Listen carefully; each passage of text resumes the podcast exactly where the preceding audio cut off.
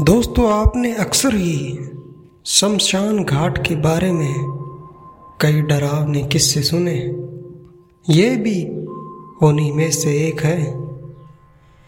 ये कहानी मेरे मामा, जिनका कि नाम मंजीत है, उनके साथ घटी एक सच्ची डरावनी कहानी है। एक दिन रात को अचानक ही मंजीत की माँ की तबीयत खराब होने लगी। और मंजीत की माँ को तुरंत ही किसी डॉक्टरी सहायता की ज़रूरत थी। और उस समय आज की तरह मोबाइल नहीं हुआ करते थे। ये कहानी लगभग 2005 की है कि किसी को तुरंत फ़ोन करें और डॉक्टर आ जाए। उस समय तो अगर किसी की आपको ज़रूरत है तो आपको बुलाने जाना होगा।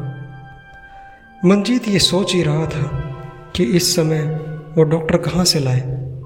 तभी उसे पास ही के गाँव के महावीर चाचा की याद आई, जो कि एक झोला छाप डॉक्टर थे और छोटे मोटे इलाज किया करते थे। मंजीत ने सोचा कि इस समय शहर तो जाया नहीं जा सकता तो क्यों ना उन्हीं को बुला लूँ। मंजीत अपने घर से निकलने के लिए जैसे ही दरवाजे से बाहर निकलता है उसे एक बात याद आ जाती क्योंकि उस गाँव के ठीक पहले एक शमशान घाट था। उस शमशान घाट का नाम लोग रात को तो छोड़िए, दिन में भी लेने से डरते थे, क्योंकि लोगों को वहाँ कुछ ऐसी चीज़ें कई बार दिख चुकी थी, जो कि उनके सपने में आज भी आकर उनको डराती थी। हालाँकि मंजीत इतना डरपोक तो नहीं था, लेकिन उस शमशान घाट के किस्से कहानियाँ उसने भी सुन रखे थे तो वो वहाँ से गुजरने से डर रहा था। लेकिन अगर शमशान घाट को पार ना करके वो घूम कर जाएगा तो उसे बहुत ज़्यादा समय लग जाएगा। ये बात भी वो सोच रहा था। उसने मन ही मन में भगवान का नाम लिया और उसी शमशान घाट वाले रास्ते की ओर चल दिया। वो जैसे ही शमशान घाट के अंदर दाखिल हुआ, उसे सामने एक बुझी हुई चिता दिखी, जिसके पास एक आदमी बैठा था और कुछ चबा रहा था। मस्जिद धीरे धीरे उसके पास गया तो उसने देखा कि वह आदमी कुछ और नहीं, बल्कि एक हड्डी चबा रहा था। वो तुरंत मंजीत की तरफ़ पलटा तो मंजीत की एक चीख निकल गई और वह वहाँ से तुरंत भाग लिया। भागते भागते मंजीत कब शमशान घाट के अंदर पहुँच गया, उसे पता ही ना लगा। वो शमशान घाट के बेहद अंदर था कि तभी उसे सामने से महावीर चाचा आते नज़र आए। महावीर चाचा ने कहा मंजीत तुम कहाँ जा रहे हो? तो मंजीत ने कहा, कि मैं आप ही को तो बुलाने जा रहा था। मेरी माँ की तबीयत खराब है, आप जल्दी चलिए। तो महावीर चाचा ने कहा, चलो।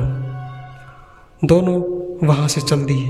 मंजीत आगे चल रहा था और चाचा पीछे। मंजीत थोड़ा ही आगे चला था कि महावीर चाचा के कदम अचानक रुक गए।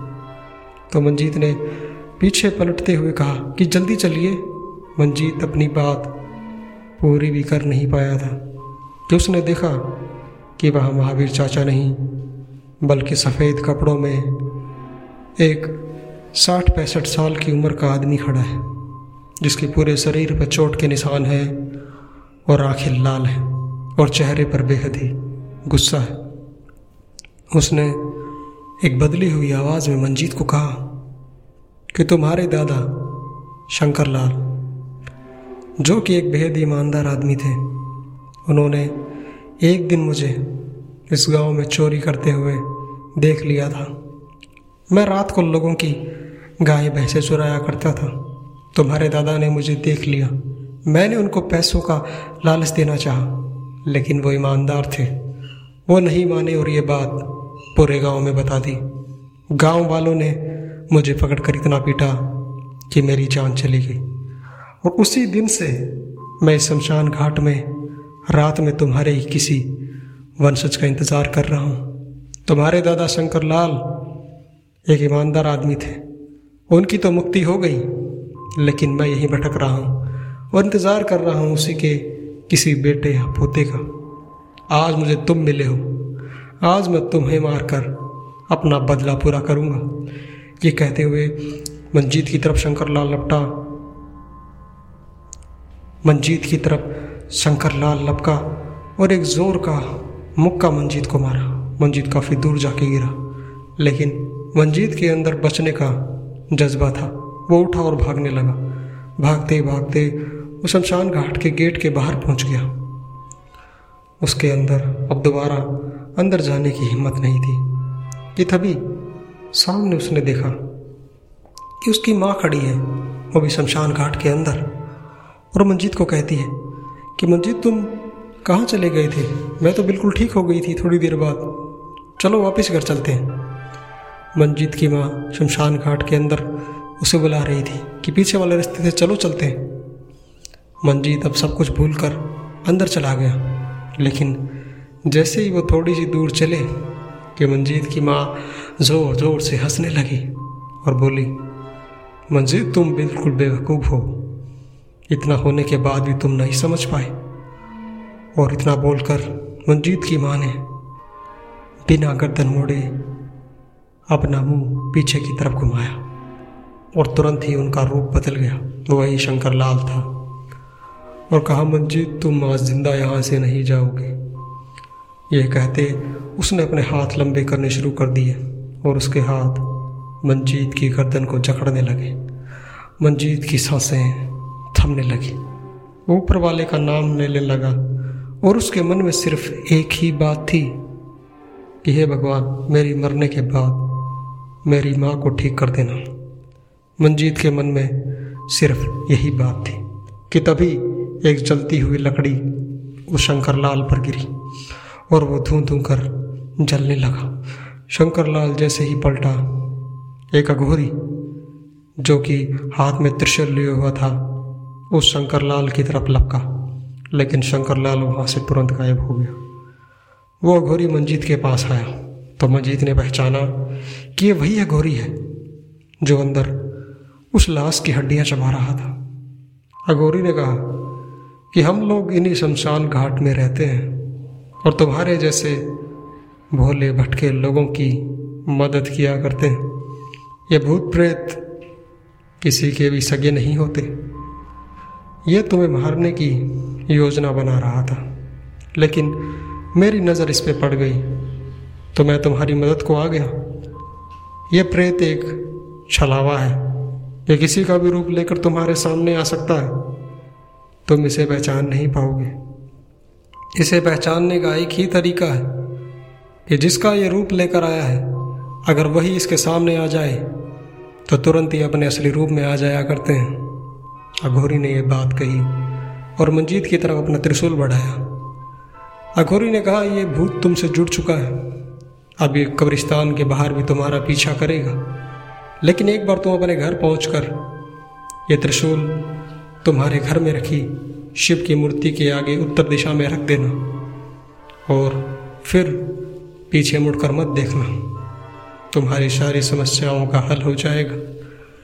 इस त्रिशूल को अपने साथ लो और जहाँ तुम्हें जाना है, निडर होकर जाओ। इस त्रिशूल के तुम्हारे हाथ में रहते वो तुम्हारा बाल भी बांका नहीं कर पाएगा।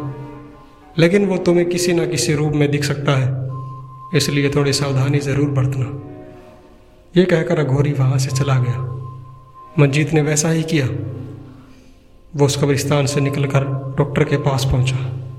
लेकिन रास्ते में आते वक्त वो छलावा कभी मंजीत का भाई का रूप लेकर वहाँ आता तो कभी उसके पिताजी का तो कभी उसकी माता का, और कहता कि मंजीत इधर आओ।